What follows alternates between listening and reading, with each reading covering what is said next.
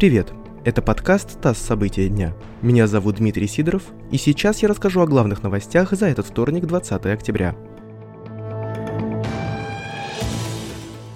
В Вологодской области легкомоторный вертолет врезался в линии электропередачи и упал в реку. Это произошло в Нюксинском районе региона. Как нам сообщили в МЧС, вертолет Робинсон Р-44 ушел под воду и находится на дне реки Сухоны. При крушении вертолета погиб гендиректор «Дед Мороз» Олег Васильев.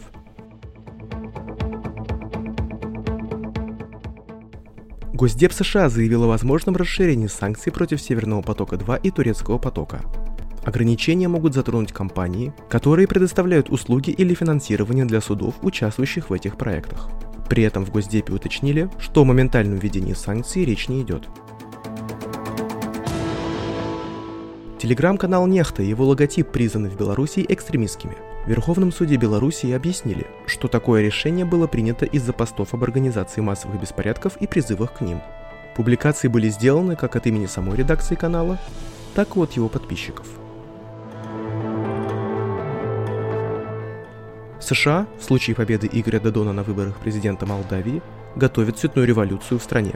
Об этом заявил директор службы внешней разведки России Сергей Нарышкин. Он подчеркнул, что дипломаты из американского посольства убеждают молдавских силовиков не препятствовать возможным уличным протестам.